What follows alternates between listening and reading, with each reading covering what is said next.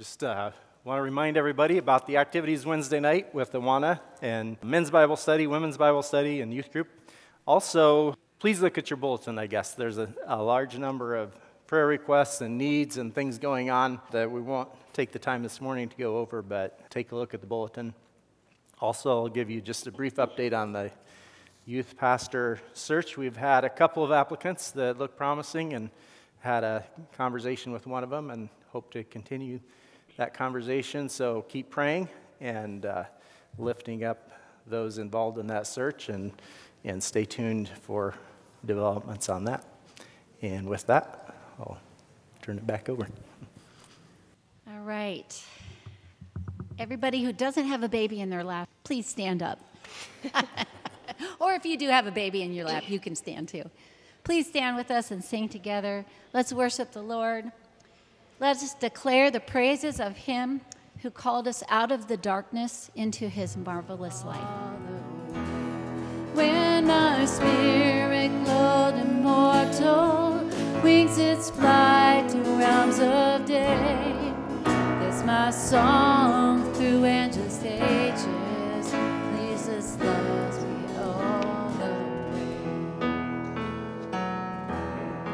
Well, thank you guys for fulfilling that special request. I know it was a little extra work, and I appreciate that, but I had come across that version of the song recently, and I was thinking about the subject today, and it seemed especially appropriate. And the tune kind of hit me particularly, too, as going well with those words. So I figured if anybody could do it, Amy could, so thank you. that song was written by Fanny Crosby, and she died, I think, in 1920 at the age of 95 after living her entire life blind. So Fanny Crosby was blinded at the age of six months because of a medical treatment to an eye infection that caused her to go blind. But she wrote this and many other hymns um, speaking about the love of Jesus and the way that he led her in her life and worshiping him in spite of her suffering and her difficult situation. So it, that arrangement was written by Rich Mullins, who died in 1997, I believe, at 42 years of age, having suffered a lot of emotional distress, uh, depression, and rejection, feelings of rejection from his family, and struggling with chemical abuse too. And so that is what we're going to talk about today in our series, not those specific things, but we're in this series, Compelling Faith in Uncertain Times, and we're going to continue that series today, but with a little bit different take. So far, we've been looking at characters in the Bible who showed compelling faith or who did not show compelling faith in uncertain times. But today, the, the main character is going to be you and me. So we're going to look at Romans chapter 8 a few months ago, we looked at the first half of Romans 8 and looked at the help of the Spirit of God in dealing with sin. And today we're going to look at how a believer can live in times of suffering. So if you want to turn to Romans 8, we'll get there in just a minute. We're going to start with verse 15. But before I pray, before I read, this is a Joel, and he's a friend of mine. We grew up in the same church. He was probably five or six years older than I was. I didn't know him that well when we were young, but when I graduated from college, we had the same kind of job. Uh, we were both programmers for financial institution, large financial institutions, and we worked a few blocks apart from each other, and we would get together for lunch. When I was single, he would have me over, he and his wife, for supper, so I wouldn't have to eat alone sometimes. And as we, we kind of were in that same similar stage, we got closer. This picture was taken December 23rd of 1995. The next morning, my mom called. This was at a, a church gym night. We were playing games together and having fun with our families, and you can see his little girl having fun with him. And the next morning, my mom called and said, Joel is dead. he wanted to get out of programming and into tree service. So he had bought a boom truck and he was up in this boom truck and he was cutting this branch down and he had it strung up with a rope so he could let it down easy, but instead the branch brought him down hard and he fell to his death. You know, this is a sermon, this is on suffering, and you're probably thinking, well, some point in this sermon, Bob's going to say, but here's all the good things that came out of that story, but I honestly can't say that there were. His wife maintained her faith, one of his children maintained his faith. As far as I know, that's all. And a lot of suffering, a lot of tears, a lot of division over this event.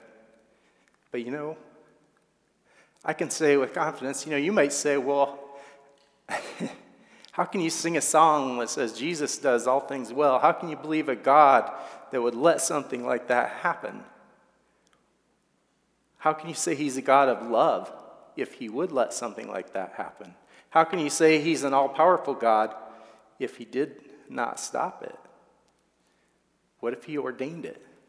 How can you believe in a God like that? Well, I can and I do, and that's what I want to talk about this morning because I think the Word of God is very plain as to suffering and its place in our experience. And, and I think there's no better place than Romans chapter 8 to take up with that. So before we read the passage, um, let's just pray. Lord, thank you for your word and thank you for the way that it equips us for times of uncertainty, for times of suffering. Thank you for the gospel, for your work on the cross on our behalf, that you died, that you rose again, and that you're at the right hand of your Father interceding for us even this morning.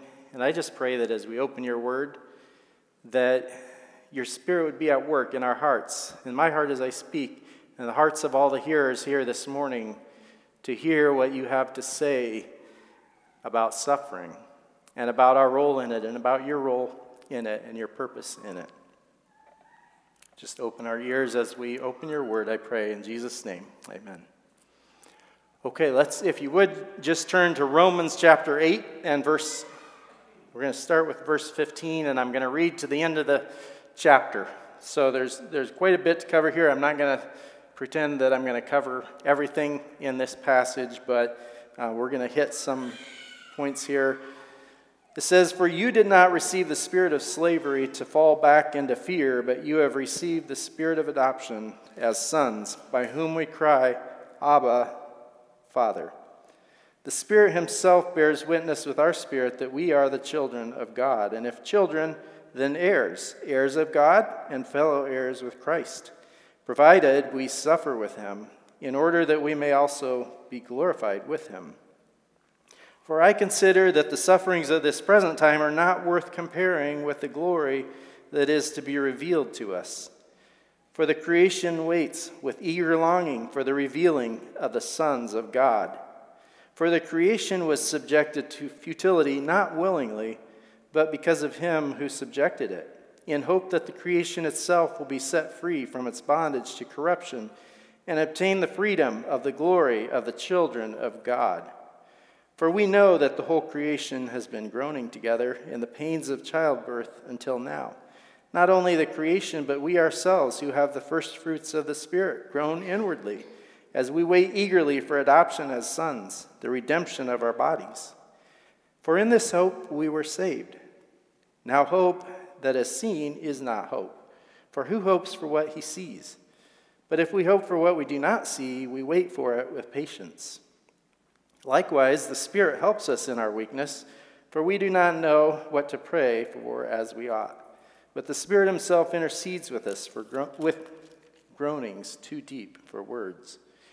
And He who searches hearts knows what is the mind of the Spirit, because the Spirit intercedes for the saints according to the will of God. And we know that for those who love God, all things work together for good. For those who are called according to his purpose, for those whom he foreknew, he also predestined to be conformed to the image of his Son, in order that he might be the firstborn among many brothers. And those whom he predestined, he also called. And those whom he called, he also justified, and those whom he justified, he also glorified. What then shall we say to these things? If God is for us, who can be against us? He who did not spare his own son, but gave him up for us all, how will he not also with him graciously give us all things? Who shall bring any charge against God's elect? It is God who justifies. Who is to condemn? Christ Jesus is the one who died. More than that, who was raised? Who is at the right hand of God, who indeed is interceding for us? Who shall separate us from the love of Christ? Shall tribulation, or distress, or persecution, or famine, or nakedness, or danger, or sword? As it is written, For your sake we are being killed all the day long. We are regarded as sheep to be slaughtered. No. In all these things we are more than conquerors through him who loved us. For I am sure that neither death, nor life, nor angels, nor rulers, nor things present, nor things to come, nor powers, nor height, nor depth, nor anything else in all creation will be able to separate us from the love of God in Christ Jesus our Lord. May God bless the reading of His word to our hearts this morning. So, with the subject of suffering, I'm not going to go through this necessarily the exact way it's presented here, but I wanted to, to focus on a few things for us this morning. You know, what, what is considered suffering in this chapter? Uh, what are some of the qualities of suffering? What's God's role, or what's the purpose of suffering? Sometimes we say why, you know, and appropriately so, because on the surface of things, we wonder why. It doesn't make sense, right? So, what is God's purpose in suffering? And what is God's role in our suffering? And what's our role in our suffering? And how, how can we live in suffering? So, that's a lot, and I'm going to try to get through all that, but hopefully it, it's not like drinking from a fire hose. First of all, I want to think a little bit about what is suffering because we can use that word and we might have a thought in our head, you know, like the story I told you at the beginning. That's clearly suffering. Somebody with terminal cancer, clearly suffering. But what does this chapter talk about? In verses 20 through 22, there's a general suffering that the whole creation is subjected to, and it's described as futility, which is the technical definition being devoid of truth and appropriateness or fail and lacking in vigor. So, futility is when the things that we're trying to do are just not working out. And it just feels like as much as we try, it doesn't work out. So, futility, bondage, being tied down, constricted, not having the freedom to do what we want, and then corruption, which means things are breaking down. Our bodies, the world around us, there's decay, and breakdown, and that's corruption. So, those are the general terms of suffering here in verses 20 through 22. And then, verse 35, we get a whole list of things listed there. I want to briefly touch on all of them because I think that it gives me a better perspective of what things I need to think about as being suffering. So, the first one is tribulation. Tribulation is a kind of fancy word for trouble. And Paul, when he's writing, he uses this word in a whole variety of ways. He uses tribulation or trouble to describe the typical marital conflict between a husband and a wife. You know, not, not anything huge or major, but just the, the day-to-day struggles between people. He uses this word to talk about his concern for other people who are maybe drifting away from God and his concern that he has for them in his heart. That word is also used to describe what we've often heard called the Great Tribulation, when God is pouring out trouble on this world in judgment, unlike anything that's ever been seen. So, this word is kind of a catch all. Anything that's causing you trouble falls under this word. And if you're having that today, in whatever way, you're suffering. Um, distress can refer to both physical and mental suffering, feeling constricted and pressure and distress. Persecution refers to how others are treating us. Might be because of what we believe, might be because of the color of our skin, because of our age, because of the family we're in, because of our economic status, whatever, we may suffer persecution from other people. Famine, scarcity of food. We kind of know what famine is. It could be local, regional, national, worldwide. A need, a shortage of food. Perhaps we could think of inflation, you know, supply chain shortages. Have you ever heard those words recently? Yeah, you, you, can't get what we want at a fast food store, be, restaurant because supply chain issues. Well, that's a, a nature of famine. Um, nakedness, lack of clothing, not having everything we need for our daily protection and comfort, danger. And Paul mentions this elsewhere of coming from nature, coming from criminals, coming from other nations, coming from brothers and sisters that are, are false. Um, danger, when we're in, in, in danger. And then finally, the sword, which can refer to either war or it can refer to the punishment that's inflicted by a government. So, all of these things are considered suffering in this chapter. And, and I want us to think about all of these in our mind as we're going through this because, for a couple of reasons. Number one, all of it is legitimately suffering, and we need the truth of this chapter to get through it. It's not just the big things that we need God's help with, we need God's help with all of it. Secondly, a lot of these things we can tend to blame on the wrong people, if you will. So we might, we might not accept, you know, that inflation could be something that God is using in my life. I might tend to want to rail on, you know, the lawmakers or the president or the governor or whomever I think is responsible for economic conditions because of these economic conditions rather than looking to God and saying, What do I need to learn in this? What, why, why are you sending this in my lifetime and where I live? Um, as we'll, we will see later. So, then the next thing I want to talk just a little bit about some of the qualities of suffering that we see in this chapter. Number one is it's mandatory. Okay? Verse 18, it says, We are fellow heirs with Christ, provided we suffer with him in order that we may also be glorified with him. It's not optional. When we get saved, when we're justified by the blood of Jesus, it's not two tracks that we can choose one with no suffering and one with suffering. No, if we're going to be glorified with Christ, we're going to go on this path of suffering one way or another. So,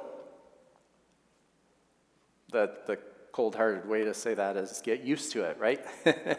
it's coming. If it, it, and I'm sure to say it's coming is not, um, not what you need to hear because you've already experienced it, I'm sure.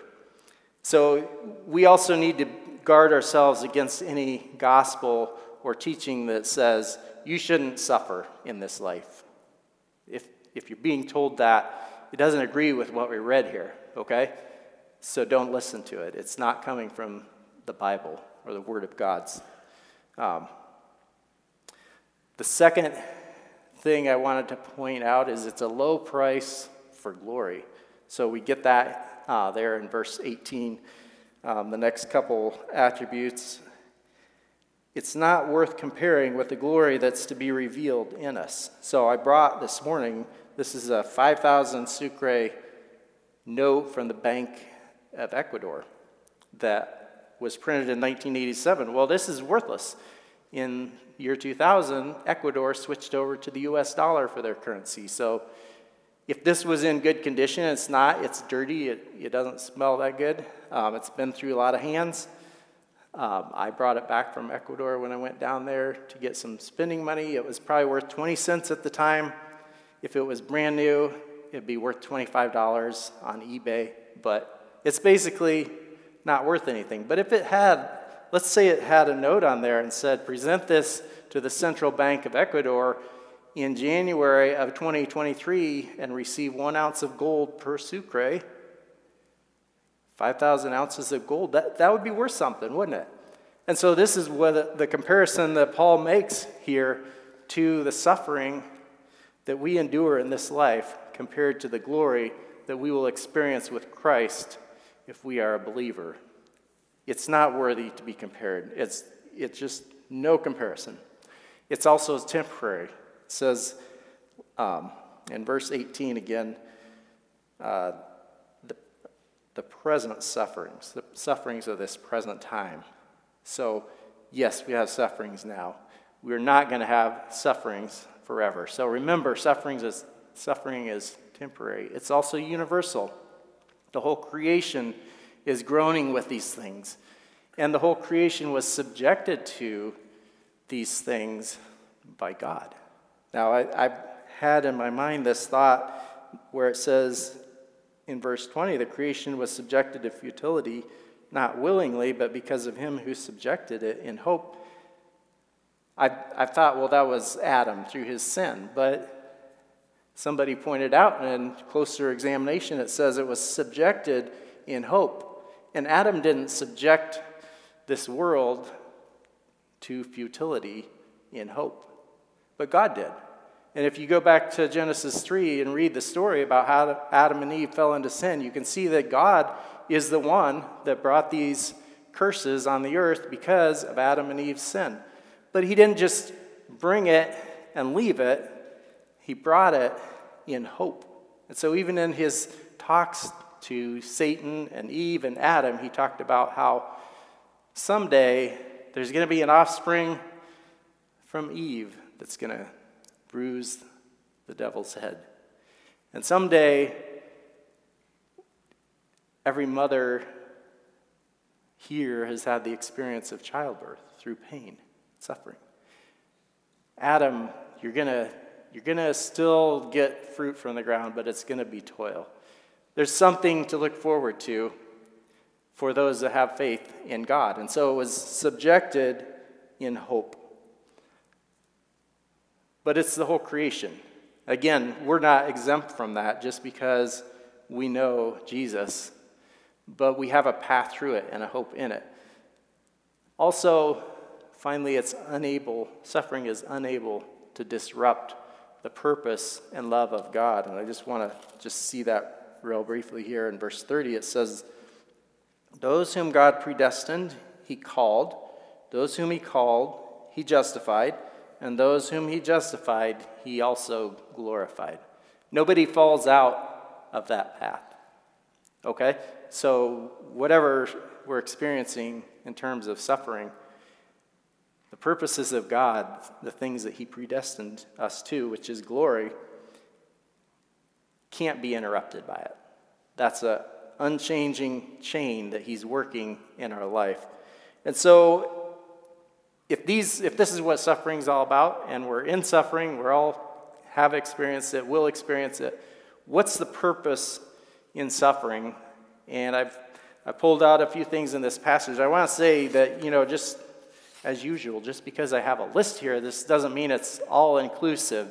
And I'm sure that you can find as you study this passage and other passages on your own many reasons for suffering. But here's some that come from this passage. So, verse 17 informs us that suffering is preparing us for glory. And I want to read a couple of other passages too. One from 1 Peter um, 1, verses 6 and 7 it says, In this you rejoice, though now for a little while, if necessary, you have been grieved by various trials, so that the tested genuineness of your faith, more precious than gold that perishes, though it is tested by fire, may be found to result in praise and glory and honor at the revelation of Jesus Christ. So, Peter there is talking about the fact that our faith has value, but uh, if it's real faith, it's going to be tested, right? Because faith is believing in things that we know about but we can't see. And so the trials of this life and the things that come against us in this life are testing. Is that really what I believe? Do I really believe that I'm a heir of God through Jesus? That I'm a brother of Jesus, as we'll see here? If so, that will shine through my trials.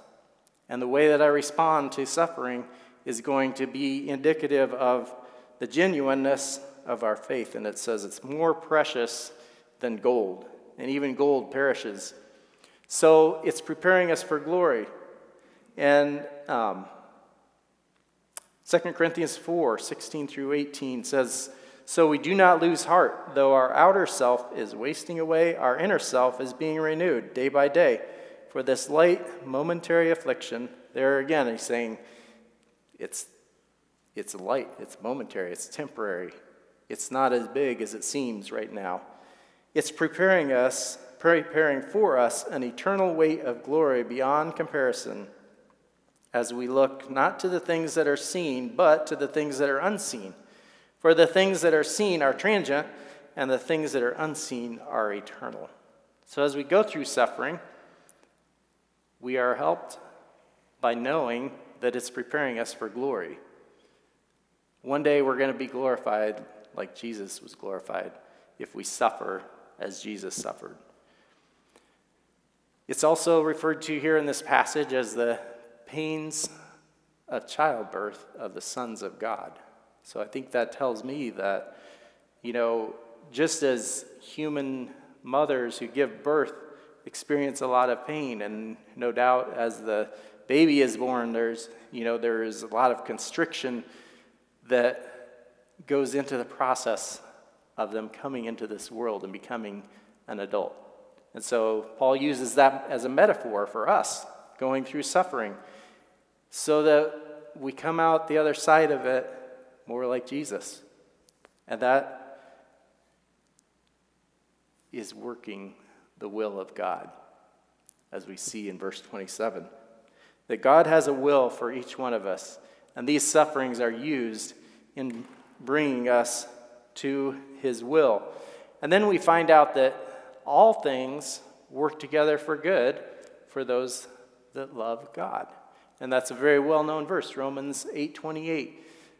It doesn't say, and we've heard this before, it doesn't say all things are good, but it says all things work together for good. And we, we, I have no doubt that most of the good we won't see in this life. You know, it, it, it is encouraging when you, you see somebody go through a trial and somebody else gets a blessing, or it, someone comes to know Jesus through that trial, or through a testimony at a funeral. You know, that's encouraging to see, but, you know, it's not necessarily going to happen in this lifetime. I've, you know, the, the death of my friend, I, I have yet to see one good thing come out of that. A lot of bad things, but it's working for good. It is. I know it is because God is the one who's making it work. It also says this for those who love God. So I want to I want to just say a word this morning. If you're here and you don't love God, then all of these things that we're talking about in hope and glory, you know, and perseverance and faith, they're not for you, but they could be. They could be because Jesus, as we'll see, he made the way for us to be justified with God and and by uh, taking our place in subjection to Him and in love for Him for what He's done on our behalf, we can be made right with God. We can be justified. We can be righteous with God. And then we can claim all these things in this chapter as promises to us. And so finally, verse 29 here, in terms of the purpose of suffering, we see that um, we are predestined, in the middle of verse 29, to be conformed to the image of his Son. So, what does, what does that mean? We're predestined to be conformed to the image of God's Son. It means God wants us to look like Jesus. Now, not physically like Jesus, but morally, our character like Jesus. And so, Hebrews 5 verses 7 and 8 says, In the days of his flesh, Jesus offered up prayers and supplications with loud cries and tears to him who was able to save him from death, and he was heard because of his reverence. Although he was a son, he learned obedience through what he suffered. So Jesus took a place of being subjected to suffering and to death. He didn't have to, he was God the Son um, in glory but he emptied himself and became a man and became obedient to God, even to death on a cross. And it wasn't easy. We said, we read You know, he, he cried with loud cries and tears. That's Jesus. That's God the Son crying with loud tears to God who could save his life, who didn't save his life from the cross, but who did raise him again from the dead in glory. And so, what we can suffer can work the same things as what it worked for Jesus. It says he learned obedience in Hebrews. Do you ever think about that? God the Son learned obedience? Well, if you think about it a little bit, when you're God, you don't have to obey anybody, right?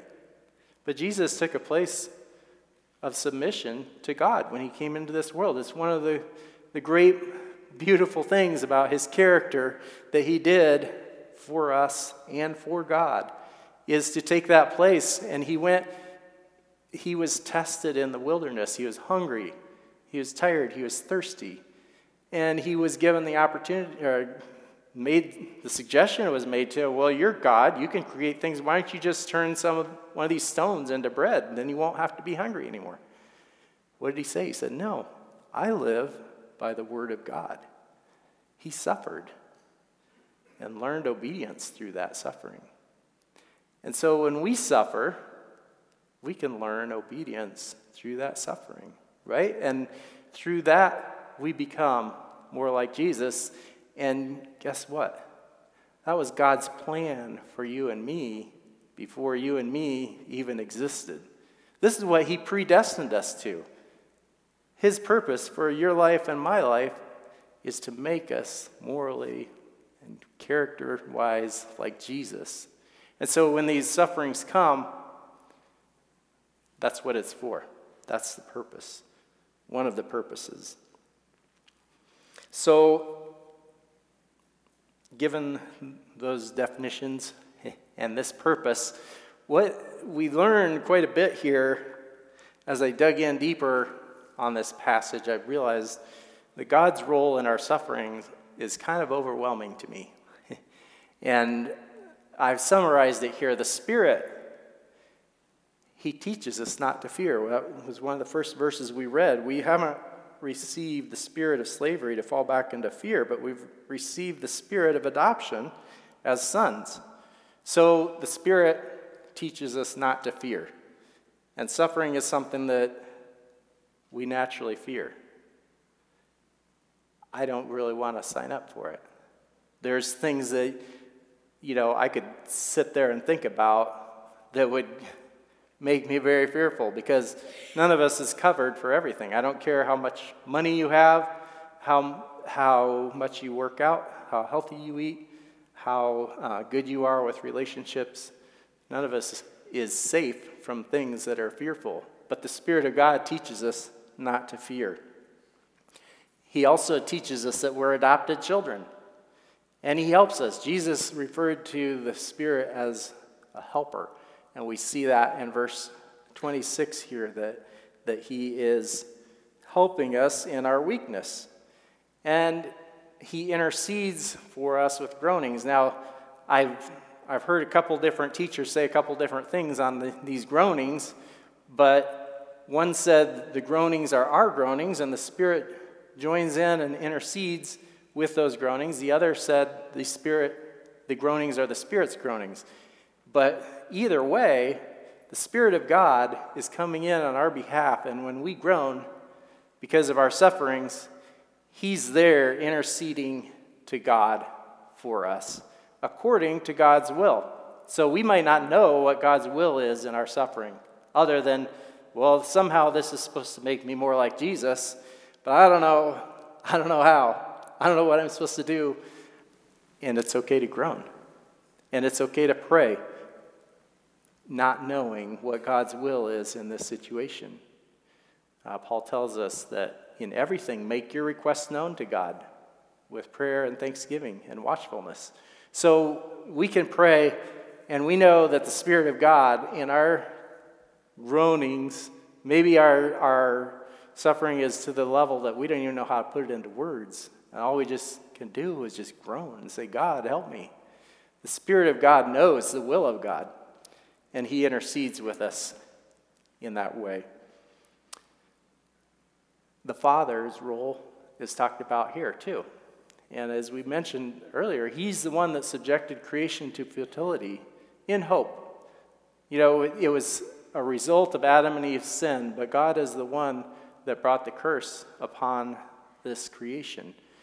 But He did it in hope, knowing that His Son was going to redeem us and redeem this creation, as we see um, in verse 23. We are awaiting the redemption of our bodies. One day, these bodies that are suffering and that are able to get sick and that, that hurt and get tired and hungry and thirsty, they're going to be raised and made and changed and glorified. A spiritual body, it's called in 1 Corinthians 15. Uh, 1 Corinthians 15 would be a good chapter to read if you want to know more about the redemption of our bodies. But God also searches our hearts in verse 27. You ever think about that?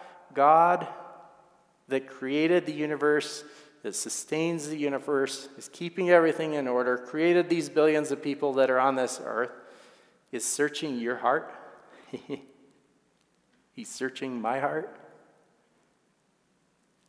That's, that's kind of an overwhelming thought to me to think that God pays that individual attention to me.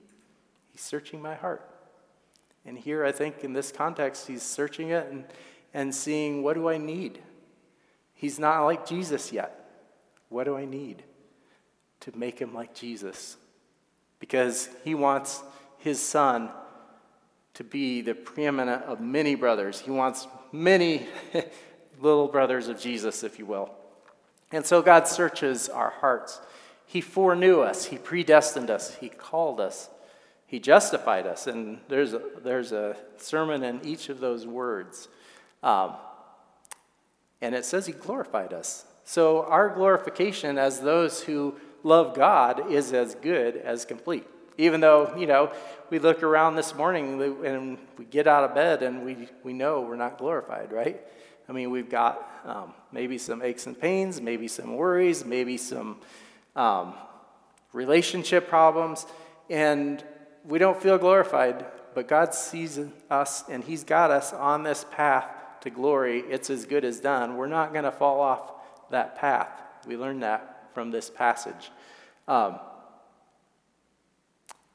and He has a will for us individually. He's got a will for us. We see that in verse 27. And He's for us. It says, we read that in verse uh, 32. I'm going to read that again because it's very important. He who did not spare his own son, but gave him up for us all, how will he not also with him graciously give us all things? God, the Father, gave his only beloved Son for us. If he did that, he's, he's not holding back anything good. He's, he, didn't, he didn't make that sacrifice just to, to mess around with us, to see how much he can hurt us. That's not, that's not this God. No, he gave us his only Son so that he could justify us, so that he could glorify us. And that is part of the Father's role in our suffering. Then we see the Son Jesus was the first in suffering, as we read. And not only did he suffer before we lived, but he suffered best. First and best. Firstborn, first fruits often are, are more a reference to, you know, the supremacy of Christ more so than the timeline of Christ, but Christ was also before us, timeline. He's above us in how he suffered and in his glory but we're going to be glorified with him. So the Son was the first in suffering, so we can follow in his pattern, knowing that God the Son suffered these same things. We get that in Hebrews. It says, He is not a priest that can't be touched with our feelings. No, because he suffered the same thing when he was in this world. And he was the first to be glorified. So, as we talked about, he's our pattern and our example. He died, he was raised. And then we see the Son is also interceding for us. So, Paul says in Philippians, he says, that I may know Christ and the power of his resurrection and may share his sufferings, becoming like him in his death. What did Christ do in his death?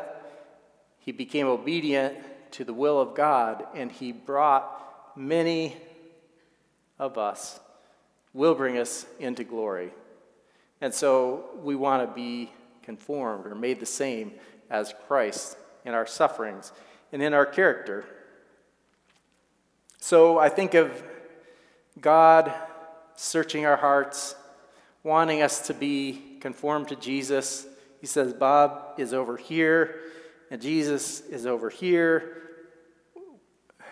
What do I need to do to bring him there?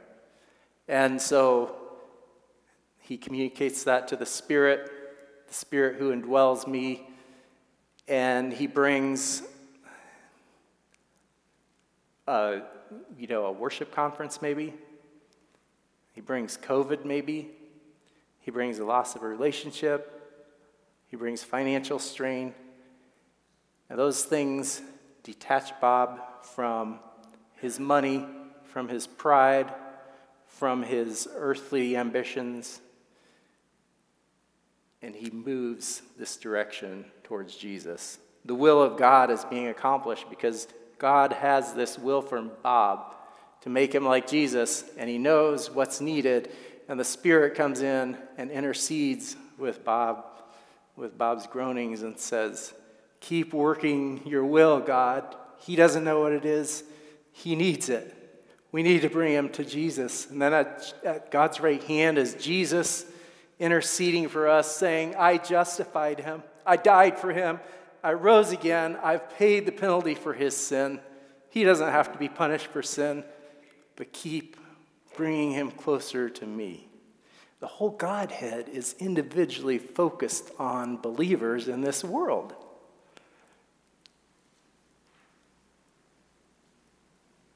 That brings a perspective on suffering that you can't get anywhere but the Word of God. So, what a, what a great purpose and what a great thing to see God's role in our suffering. And then we have a role in our suffering. And, and these are things we need to remember. We are sons, we read in verse 17, and we're heirs with Christ. God has a son who's going to inherit everything. We are his sons too, if we have faith in the Lord Jesus. And we're going to inherit everything. So we look forward to that and we can call God our Father, this one that's searching our hearts and has a will for us. He is bringing us to glory and the inheritance that He has for Jesus. We are younger brothers to Jesus. We read that in verse 29. I'll read it again. It says, For those whom He foreknew, He also predestined to be conformed to the image of His Son, in order that He might be the firstborn among many brothers. So we are the younger brothers, the next level down, he's the preeminent one. But what a blessed position to be as believers. And we're foreknown, we're predestined, called, justified. God has his own children on this pathway to glory. And we can rest in that. We can. God's goodness is leading us toward that, and God's power and sovereignty is leading us to that. So as we go through whatever happens to us in this life, we can cling to that. So how how might we live with suffering? And I thought I would have three or four uh, things here, but I got carried away and I didn't get them all. So I'm just gonna gonna put these up here. Leave fear behind. When we face suffering, don't be afraid of that suffering. You've got the whole Godhead to go through it with you. Don't be afraid of it. Don't be afraid of it. Groan inwardly. You know, sometimes we think we just need to keep a stiff upper lip. We shouldn't let this bother me. We can groan. We can groan. The Spirit of God will take that. Um, and then down below, I said, pray freely. Even if we don't know exactly what what God's will is, we can pray freely and express our desires because the Spirit of God is taking that prayer, presenting it to God according to God's will. Wait eagerly. We have this hope the redemption of our bodies. We're going to be raised with changed bodies, glorified bodies, it's called a spiritual body. We're going to be like Christ. It's going to appear to the whole world what Christ is like, and that we're going to be like him too. So wait eagerly for that. Look forward to it. It's something that we need to remind ourselves of daily. Hope patiently. We read hope is not something that's already happened. You don't hope for something that's already happened. We have a bright future to look forward to. What, what's going on around us right now is not the end of our story. We have a guaranteed bright future that is worth hoping for. So do so in patience. Remember, God is with us.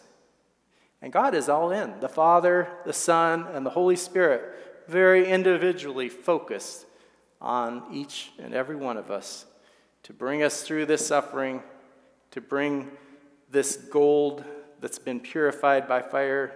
You know, gold, to get the impurities out, you subject it to very high heat.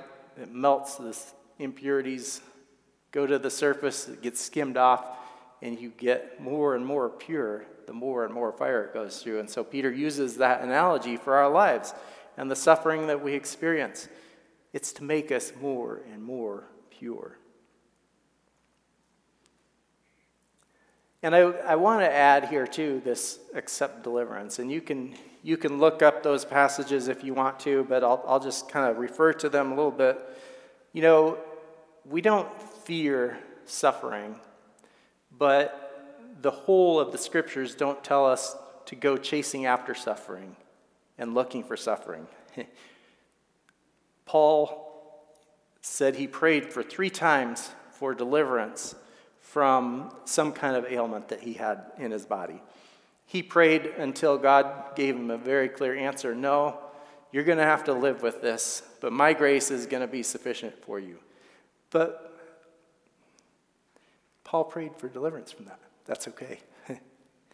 um, Paul told Timothy, Timothy, you've got, you've got a lot of sickness, you've got stomach problems, and wine, a little bit of wine will help you with that. Take it. So basically, take your medicine.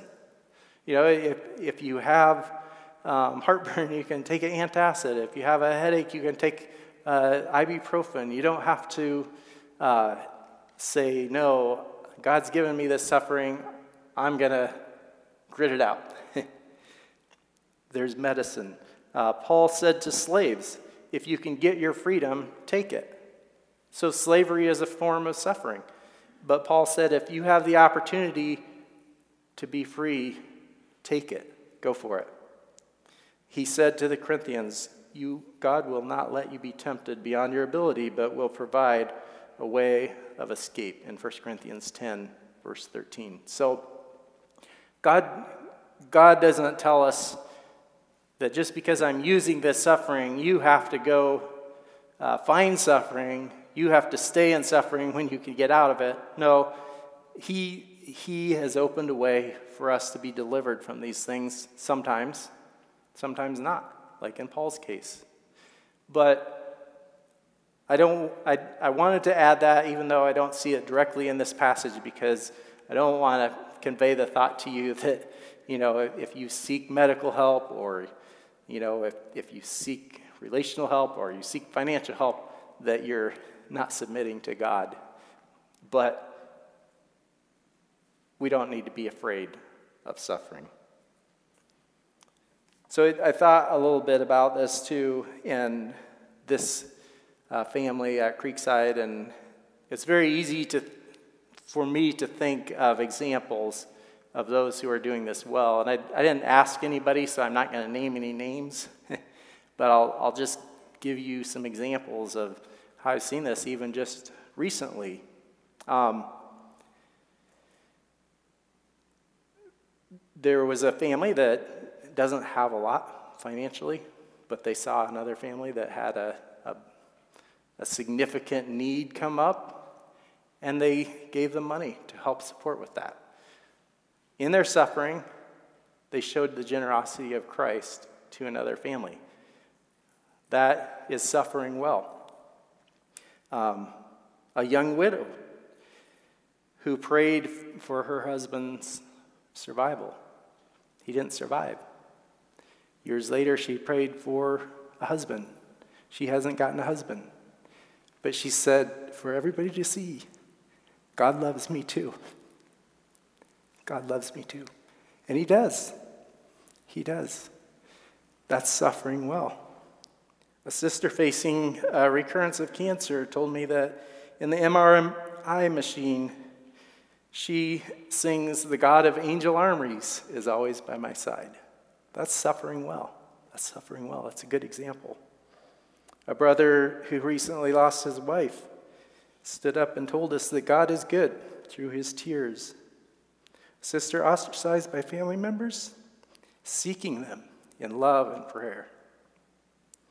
A couple whose wife is terminally diagnosed stood up and repeated the prayer of Jesus Not my will, but yours be done. That's suffering well. A couple facing difficulties in their marriage said, We want to work on this and we want to get through it for the glory of God. That's suffering well. Those suffering with daily pain and yet coming out to church to worship God with other believers, that's suffering well. So I don't know everybody's situations, but I know many of you are leaving a good example for me of suffering well, and I appreciate that. And I'm sure that every one of you has a story of suffering that you could tell. I want to just close with this last couple verses here and just read it. Paul says at the end, after talking about all of these different kinds of trouble that come, he says, I am sure that neither death, nor life, nor angels, nor rulers, nor things present, nor things to come, nor powers, nor height, nor depth, nor anything else in all creation will be able to separate us from the love of God in Christ Jesus our Lord. You are loved. I'm loved despite what we might see when we start looking around or inside, we are loved. Nothing, nothing, nothing that happens to us can change that. Hold fast to the love of God. And uh, the band is going to come back up, and then in a few minutes we will have a time of communion here. You can come up if you're a believer in the Lord Jesus and, and take the bread which speaks to us of that body that God, that Jesus took so that he could suffer for us, and that blood that he shed that justified us before God and in which we have standing. So, as you reflect on the work of Jesus for us and the love of God to give his son, you can come up or go to the table in the back and partake of the bread in remembrance of the body of Jesus and the juice in remembrance of the blood of Jesus and remember him in his death for us. And let's just give thanks for that right now. Lord Jesus, thank you that through you is displayed the great love of God, that you were willing to empty yourself, to take a body that was prepared for you by your Father to show your obedience, your voluntary obedience, all the way to death. And not just any death, but death on the cross, being made sin for us, that you might redeem us to God. Thank you that as we live in this world, we can anticipate that our full redemption is not complete. We're still waiting for the redemption of our bodies. And that we have that hope to look forward to.